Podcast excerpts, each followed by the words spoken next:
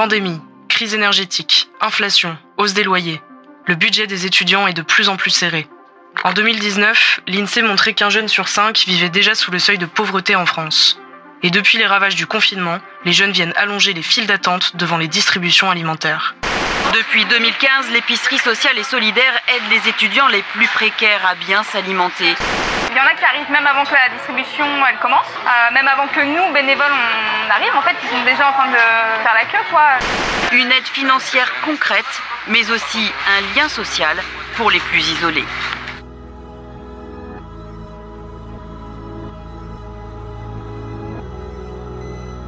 J'ai toujours entendu, tu verras, les années étudiantes, ce sont les meilleures de ta vie. Profites-en. Alors, c'est comme ça que je percevais les études. Je devais en profiter, faire des excès, des erreurs. Je devais vivre par moi-même. Mais en réalité, et comme beaucoup de mes camarades, je n'ai jamais été indépendant. Sans mes parents, j'aurais arrêté mes études pour gagner ma vie. Depuis le Covid, on a l'impression que les étudiants et les étudiantes sont plus pauvres, plus mal en point qu'avant. Qu'en est-il de la réalité? Comment on s'en sort quand on est un ou une étudiante? Ce qui coûte le plus cher maintenant que j'habite sur Lyon, on se rend bien compte que c'est bah, logement et nourriture. Euh, J'aurais habité sur Lyon, je serais obligé de, de, travailler. Quand ils viennent de loin, quand ils viennent de l'étranger aussi, bah, ils sont déboussolés, ils savent pas les aides qu'ils pourraient avoir ou, ou autre. Ça dépend si on a le soutien euh, des parents ou pas. Moi personnellement, euh, je l'avais pas. Donc j'ai énormément économisé en amont pour pouvoir faire mes études et après euh, c'est mon copain qui m'a aidé. Sinon j'aurais dû tout arrêter. J'ai eu l'alternance cette année, ce qui a pu changer ma vie et j'ai commencé notamment à refaire des loisirs. Tout a augmenté donc c'est un peu dur euh, vu qu'on peut pas, on n'a pas forcément le temps de travailler euh, en même temps, euh, c'est un peu dur de. J'arrive pas à gérer bien mon budget. Je envisage de plus en plus à vouloir travailler, que ça soit dans les vacances et surtout dans l'année. Moi ça va parce que je suis chez mes parents donc c'est un peu eux qui me Enfin, ils me financent tout. C'est vrai que j'ai pas à m'en faire pour les courses, même pour les transports. Mais après, c'est vrai que pour sortir, bah, en fait, je, suis, je deviens dépendante d'eux, quoi. Bienvenue dans ce nouvel épisode de la saison 3 d'Amphi 25. Je suis Jane de la mission Égalité Diversité de Lyon 1 et je t'emmène au sein de l'Amphi 25 pour parler égalité, diversité et discrimination. Aujourd'hui, je suis allé à la rencontre de Diana, étudiante tout juste diplômée, qui revient sur ses années d'études et sa situation de précarité économique. Je viens d'Ukraine, je suis née en Ukraine, je suis grandie en Ukraine, mais à cause des, événements politiques qui, euh, qui ont touché l'Ukraine en 2014, j'ai dû partir, euh, quitter ce pays pour euh, m'installer en France. J'ai voulu continuer mon, mon parcours, j'ai voulu aller à l'université. Par contre, je ne parlais pas du tout français. Voilà, enfin, la France, c'est pas un pays que j'ai choisi consciemment.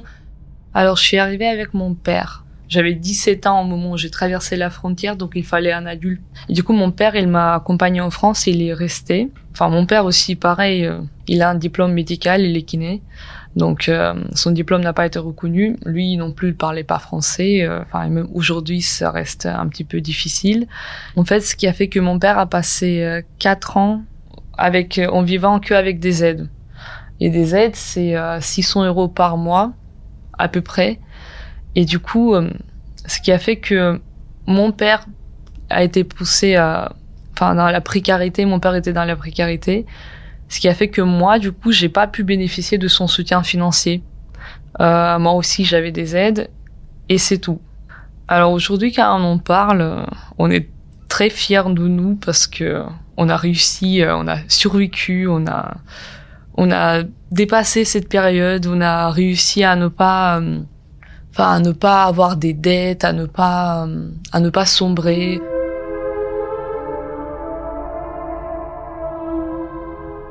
Quand j'étais au lycée, quand les profs nous donnaient des, devoirs à faire à la maison, euh, si mes camarades de classe passaient euh, une heure, une demi-heure à les faire, bah moi je passais quatre heures, cinq heures, euh, ce qui faisait que j'avais peu de temps pour pour les loisirs, j'avais peu de temps pour euh, travailler à côté parce qu'en fait, aussi il faut le dire, euh, en étant étrangère en France, euh, on est euh, poussé dans une certaine situation de précarité car de un, les diplômes sont pas reconnus, la langue n'est pas n'est pas c'est pas c'est pas quelque chose de acquis, ce qui en fait ralentit le parcours professionnel, le parcours étudiant, et pousse dans une certaine précarité.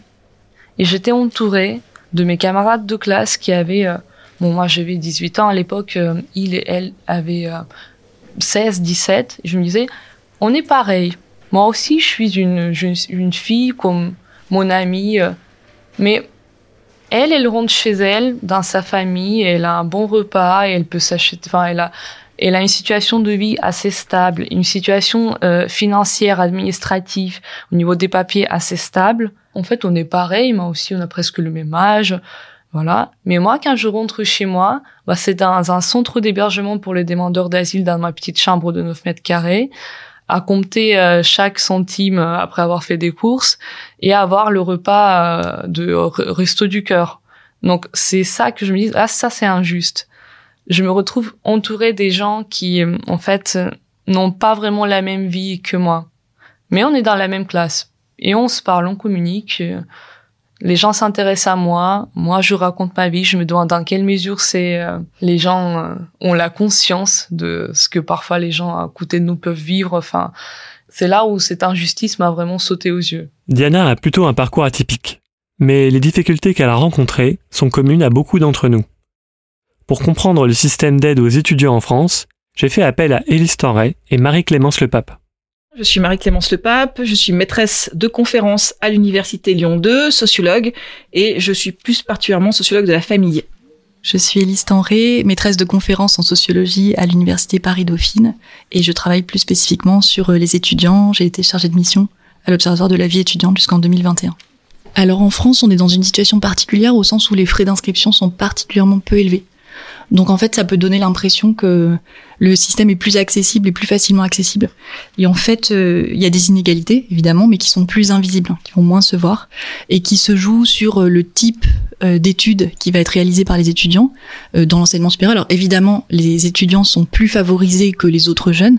On a 35% d'enfants de cadre dans l'enseignement supérieur contre 18% dans la population, donc c'est quand même des étudiants qui sont plutôt favorisés. Mais il y a des grandes disparités, disparités pardon, selon les filières. Par exemple, on va avoir 14% d'enfants de cadre parmi les sections techniciens supérieurs quand on a 50%, plus de 50% en école de commerce ou en classe préparatoire. Donc il y a des inégalités qui se jouent plutôt dans le type de filières qui sont euh, suivies par les étudiants. Pour comprendre l'aide financière qui est apportée par la famille, il faut euh, replacer cette aide financière dans la façon dont les parents se représentent l'entrée dans la vie adulte. Et donc l'aide financière, elle est souvent conditionnée par la façon dont les parents se représentent ce que doit être la jeunesse. Pour certains parents, euh, et ben justement les étudiants doivent avant tout finalement euh, consacrer leur temps aux études et donc c'est des parents qui vont essayer de minimiser l'impact que pourrait par exemple avoir un travail étudiant sur les études. Pour d'autres parents, c'est important que pendant les études, euh, le jeune participe aussi au, au, budget étudiant donc c'est des parents qui vont inciter euh, le jeune à contribuer financièrement justement au coût de ses études. Et on voit bien que ce qui se joue derrière l'aide financière, ce sont des normes familiales, des normes familiales qui varient d'une famille à l'autre, et ce sont surtout des normes d'autonomie, c'est-à-dire ce que finalement ce que les parents se représentent comme euh, l'autonomie au moment de l'entrée dans l'âge adulte.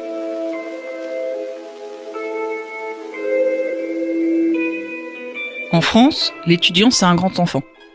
Et le grand enfant, il doit être pris en charge par sa famille. Et donc on voit bien comment, encore une fois, les normes de jeunesse, elles varient, elles vont conditionner justement la participation de la famille et ou de l'État. Là où dans d'autres pays, et notamment des pays du nord de l'Europe, on n'attend pas que ça soit la famille qui soit, on va dire, la principale pourvoyeuse de fonds pour aider à l'entrée dans la vie adulte. Et donc, quelque part, il y a une injonction à aider. Et quand justement on n'arrive pas à répondre autant qu'on souhaiterait à cette injonction à aider, c'est quelque chose qui est extrêmement mal vécu euh, par les parents, parce que justement, ils ont l'impression de quelque part euh, ne pas être à la hauteur de leur rôle de père ou leur rôle de mère. Finalement, l'aide qui transite par la famille, elle serait mécaniquement redonnée aux jeunes. Et ça, c'est fortement erroné parce que c'est faire comme si finalement il n'y avait pas de conflit dans la famille. Or, il y a des conflits dans la famille. Or, il y a des étudiants qui sont euh, rejetés de leur famille ou qui sont pas aidés pour tout un tas de, de, de raisons. Et de ce fait-là, ces étudiants, ils peuvent par exemple avoir des parents qui ont des qui ont des ressources professionnelles confortables, mais qui ne sont pas aidés parce qu'ils ont coupé les liens avec eux. Et eh ben ça, c'est pas pensé. On voit bien les limites de ce système de protection familialiste, où en fait on pense que la famille est naturellement solidaire. Il faut sortir de ça. Il y a plein de cas et il y a plein de jeunes qui sont dans des grosses conditions de précarité parce que justement on est imprégné de cette norme de solidarité familiale. Je peux compléter par quelques chiffres pour rappeler que en France, donc en 2020, 42% des ressources des étudiants en moyenne proviennent de la famille. Et donc euh, voilà, c'est quand même un revenu qui est important. Et pour euh, euh, ces aides, en moyenne, elles s'élèvent à 532 euros. Donc en fait, il y a beaucoup d'attentes, hein, comme dit Marie-Clémence, en France sur le fait que les parents vont aider leurs leurs enfants. C'est une conception d'un étudiant qui n'est pas autonomisé finalement par rapport à la famille. Là où dans d'autres pays, on considère que à partir du moment où on est étudiant, on est indépendant et donc on s'autofinance et les aides ne vont pas être calculées en fonction du milieu familial. En étant bénéficiaire de protection subsidiaire, je ne pouvais pas avoir la bourse étudiante. La bourse étudiante étant ouverte que aux personnes ayant le statut de réfugié. Donc protection subsidiaire et statut de réfugié, c'est pas vraiment la même chose. Euh, J'étais euh, vraiment triste et découragée euh, quand j'ai appris cette réponse parce qu'en fait, je j'étais dans un impasse. Je me disais, mais comment je vais faire mes trois ans de licence si je n'ai aucune ressource euh, je ne peux pas travailler à côté parce que les révisions me demandent beaucoup de temps parce que je ne maîtrise pas vraiment très très bien la langue française. Donc je ne peux pas travailler à côté, j'ai pas le temps pour ça. Et euh, du coup, je suis allée voir euh, l'assistante sociale de de Crous à Lyon qui m'a dit que elle a l'information qu'on quoi il y aura un nouveau décret qui va sortir qui en fait aura pour projet de d'ouvrir la bourse de Crous pour les personnes ayant le statut de protection subsidiaire. Du coup, j'ai attendu un mois, le décret est sorti et j'ai pu avoir ma bourse. Donc, je trouve que j'ai eu de la chance sur ça. Et euh, donc, j'avais euh, la bourse à peu près 400 euh, euros et quelques.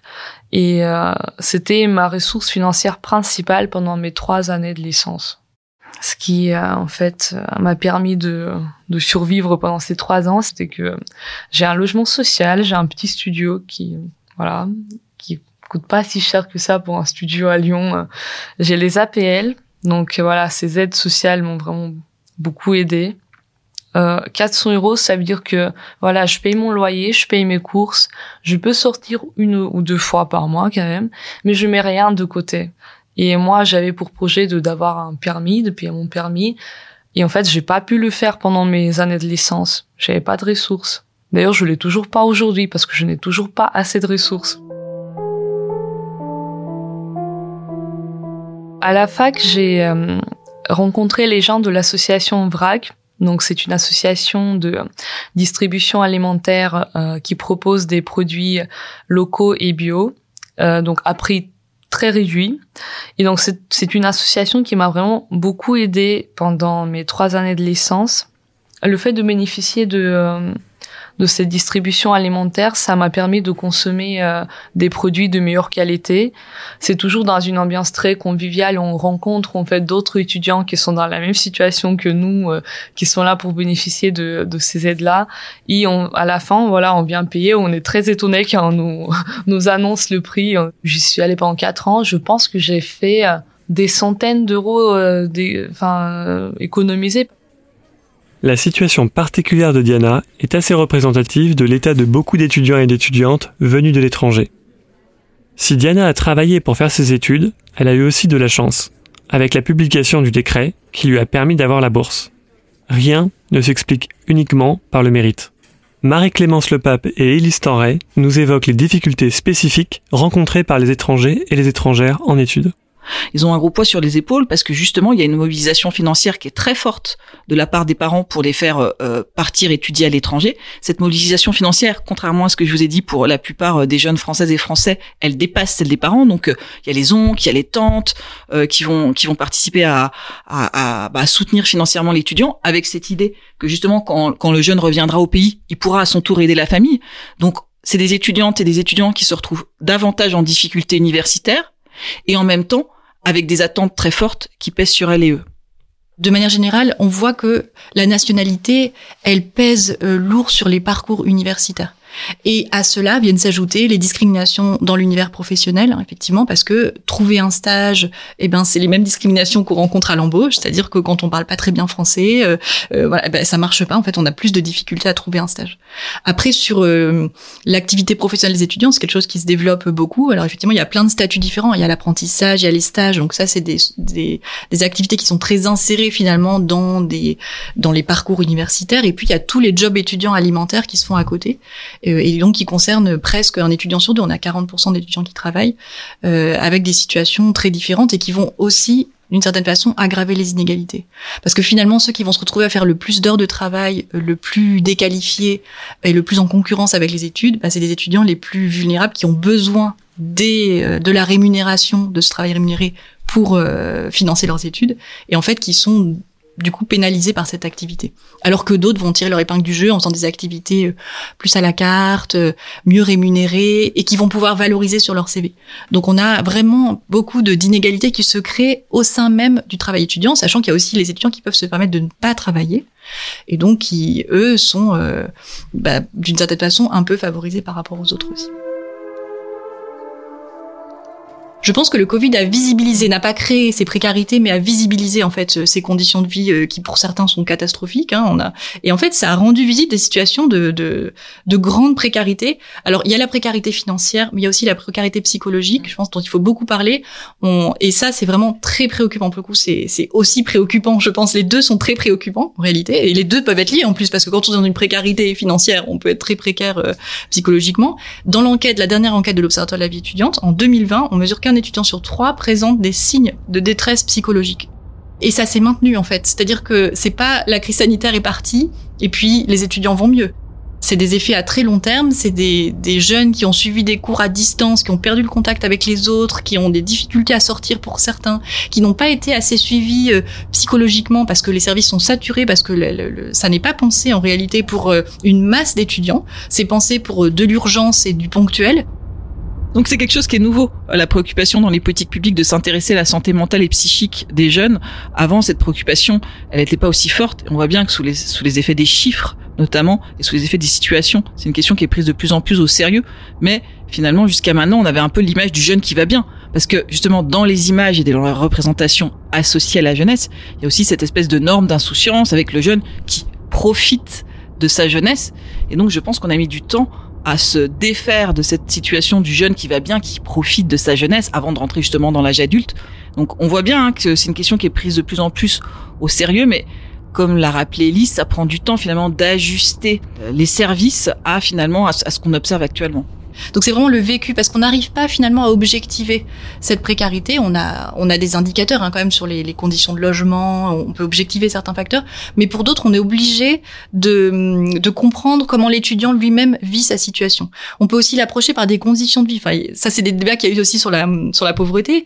C'est qu'est-ce que c'est être un étudiant et vivre pleinement sa vie d'étudiant justement? Est-ce que c'est aller au cinéma une fois par mois par exemple? Donc là on est un peu sur des choses qui sont plus normatives. Hein. Qu'est-ce qu'on considère comme comme faisant partie de la vie étudiante? Est-ce que c'est aller aux soirées étudiantes? Est-ce que c'est de temps en temps aller prendre un verre dans un bar? Voilà, tout ça, ça, ça constitue aussi la vie étudiante. Donc on peut à la fois le mesurer par ces indicateurs, mais ça, ça nécessite d'imposer un peu un modèle d'étudiant euh, idéal. Ou alors on peut passer par le ressenti et à chaque fois, quel que soit l'indicateur retenu, on a une, une proportion assez importante d'étudiants qui sont en situation de précarité. Ça m'est arrivé euh, plusieurs fois de d'être au négatif, d'être à moins 30, euh, moins 50, moins 70. Euh, ça m'est déjà arrivé de, de réfléchir la page de mon compte en banque pour voir est-ce que c'est tombé, est-ce que ça va tomber dans l'après-midi, est-ce que ça va tomber le matin, de euh, regarder mon agenda pour calculer dans combien de jours je vais la bourse soit tombée parce qu'en fait à la fin du mois tout se joue à à jour près c'est ça demande une certaine organisation en ce qui concerne le stress omniprésent, euh, je trouve qu'il y a des, euh, des répercussions sur la santé mentale, notamment euh, les insomnies. Enfin, par exemple, ça m'est déjà arrivé de consulter mon compte en banque avant d'aller dormir. Enfin, quelque chose qu'en fait, faut pas faire parce que on dort pas bien après. Un euro, en fait, c'est beaucoup. Enfin, c'est moi qui gère mes, mes ressources, donc il faut pas me dire ce que comment j'ai à dépenser. Et donc voilà, mais pour moi c'est quelque chose qui vient de l'inconscience. Quand je sortais, c'est déjà arrivé qu'on me dise euh, Comment tu fais pour sortir aller dans un bar, enfin payer tes consommations. comment tu fais ça alors que tu es en situation de précarité? Du coup, enfin j'expliquais que c'est pas dans l'insouciance que j'arrive, hop, je prends ma pinte de bière, c'est bon, ça va aller financièrement. C'est que en fait j'ai prévu cette sortie, j'ai regardé mon compte bancaire cinq fois. Je me suis dit, ok, là, je peux le faire. Et en fait, j'ai, en fait, je voulais mettre en avant le fait que, en étant une personne en situation de précarité, on est obligé de, de mentalement, enfin, être conscient de, de nos dépenses. Donc, euh, enfin, les gens qui viennent nous demander, oui, t'as as qu'à mieux gérer ton budget. Vous inquiétez pas, on le gère déjà assez bien pour survivre en situation, en étant en situation de précarité regarde avec quelles ressources je vis.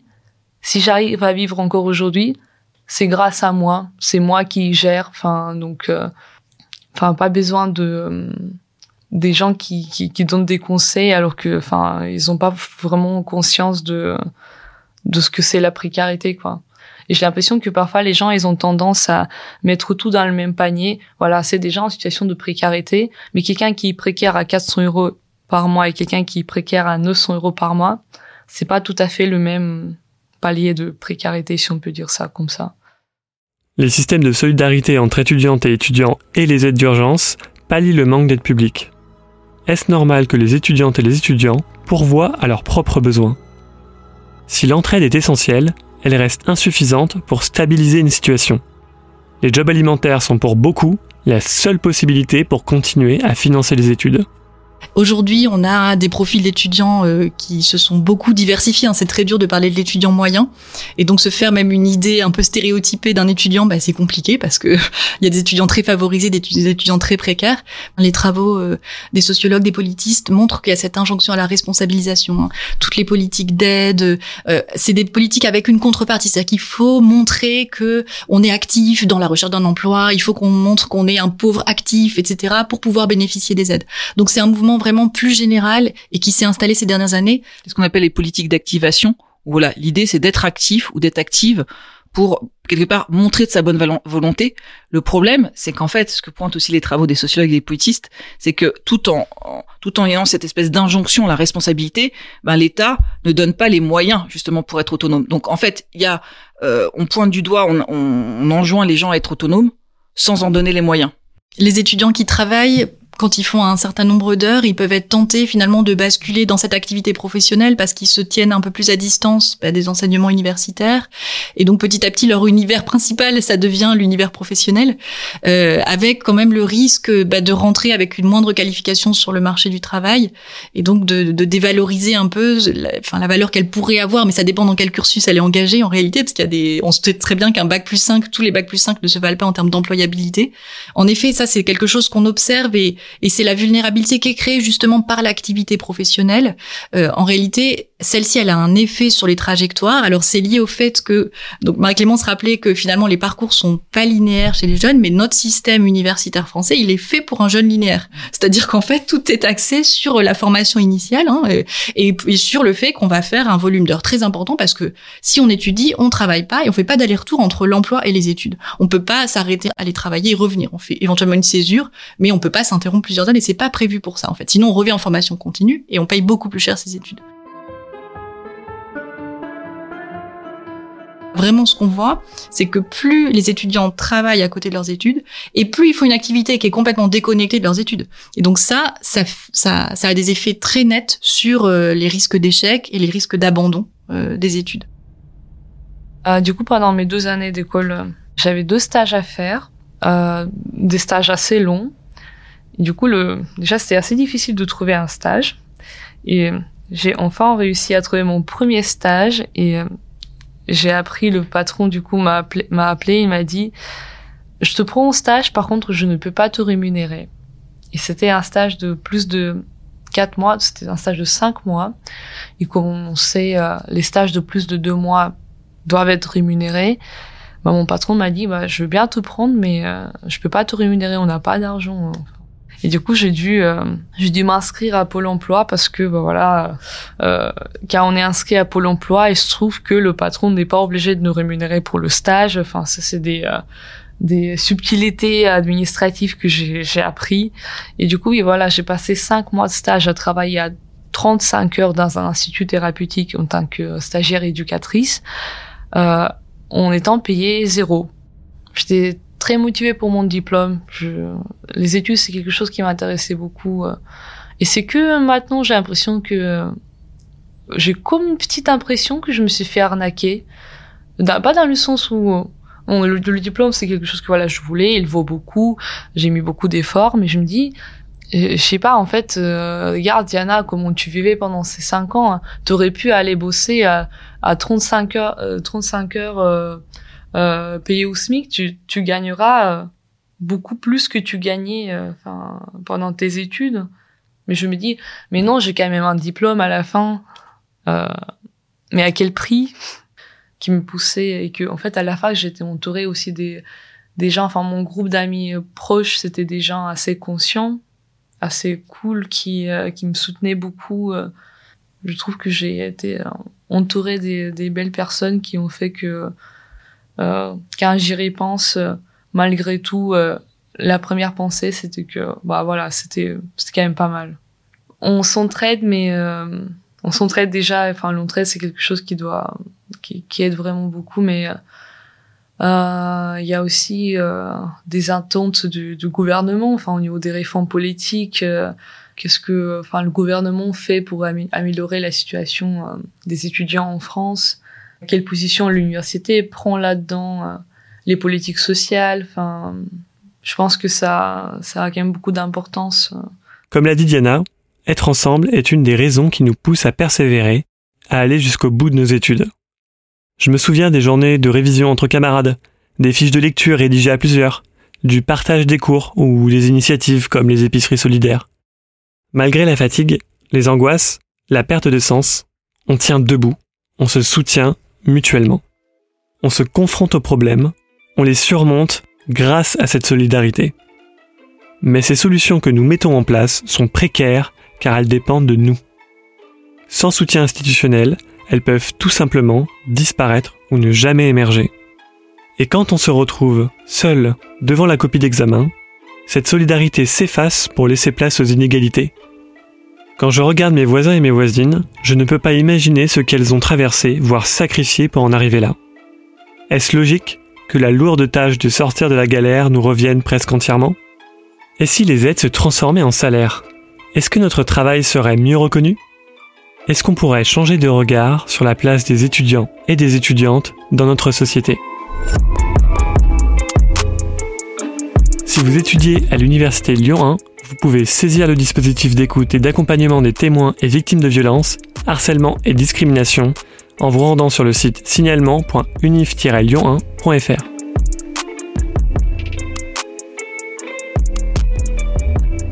Retrouvez Amphi25 tous les 15 jours sur vos plateformes de podcast préférées.